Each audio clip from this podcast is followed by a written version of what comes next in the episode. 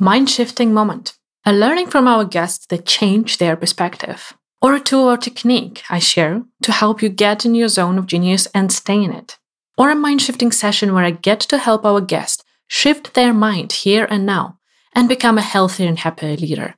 And you get to follow along. We share, you listen, reflect, and implement. The world becomes a better place.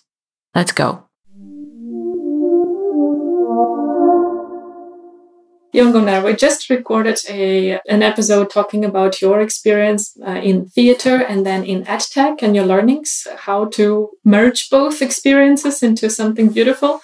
And now, as a little teaser episode, we'd like to talk about your background in education as a pupil. So, yes. you just mentioned to me that in school you had one favorite teacher, and Margaret.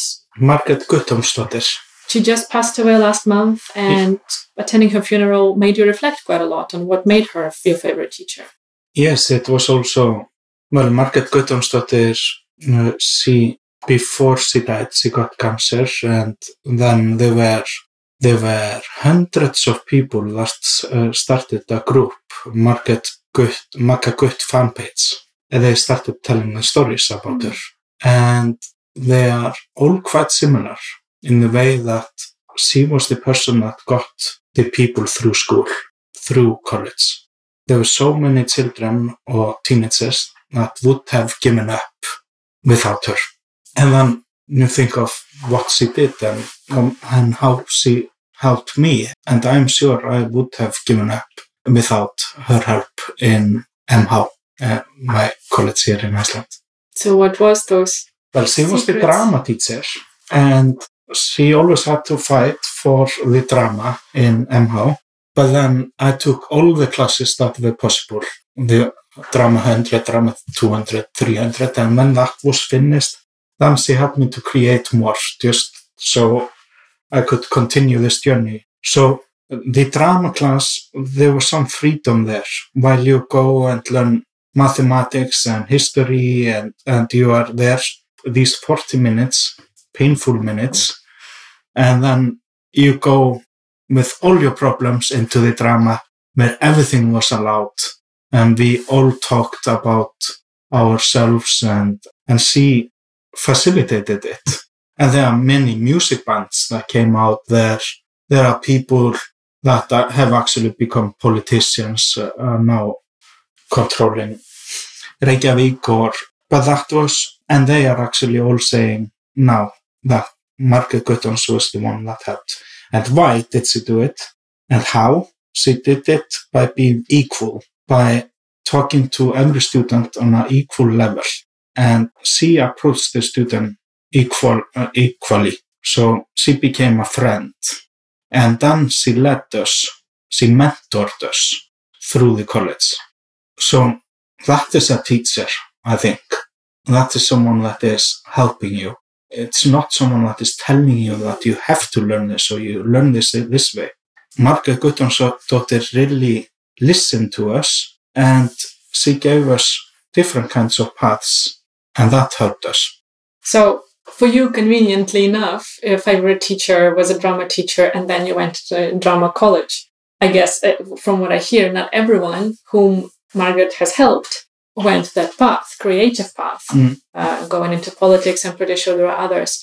So it's not about the subject, right? But it's more the method of how she addressed you as pupils, how she has seen you and how she has su- supported you. Yes, and it is uh, a lot similar to Sir Ken Robinson, where you are actually you're using creativity in order to learn, and you can do it in every subject. You can do it in mathematics. You can do it in coding. So in how it was done in drama, but then she also taught us speech and how to have a speech uh, with a beginning, middle, and end. And then she just became this friend. She actually, and I can tell you, tell you a small story. I, uh, náttúrufræði, uh, nature, I, I hated those classes, the nature. Mm-hmm. And I went into like one autumn, uh, one term, I, uh, I failed and I had to do it again. And and I didn't show up so well in the class. But I took the exam and I, I got 8 out of 10, right? So, so, and then the teacher said that I could keep the grade if I would come next term and just show up in 10 classes. But then, then I just hated the idea of why, because I had already proven that I knew this. So I was about to give up and not show up, and I wasn't showing up. And then Margaret Guttormsdottir heard this teacher talking badly about me in the uh, teacher's room.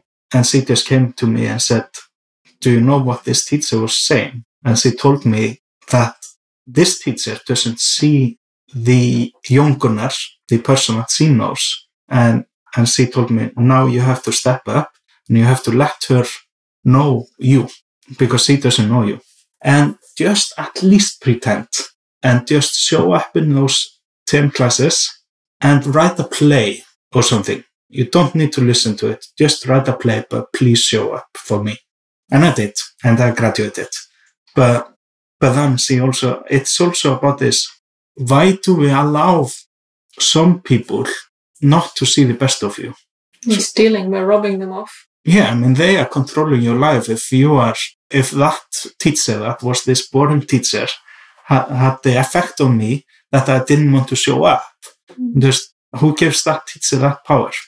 But Margaret Guttormsdottir told me, just show up and pretend and, and at least finish this. And yes, so I, I think we can learn a lot as humans by learning the story of Margaret Guttormsdottir and how she approached her students equally. And that is also for the education system. Yeah, it's so diverse.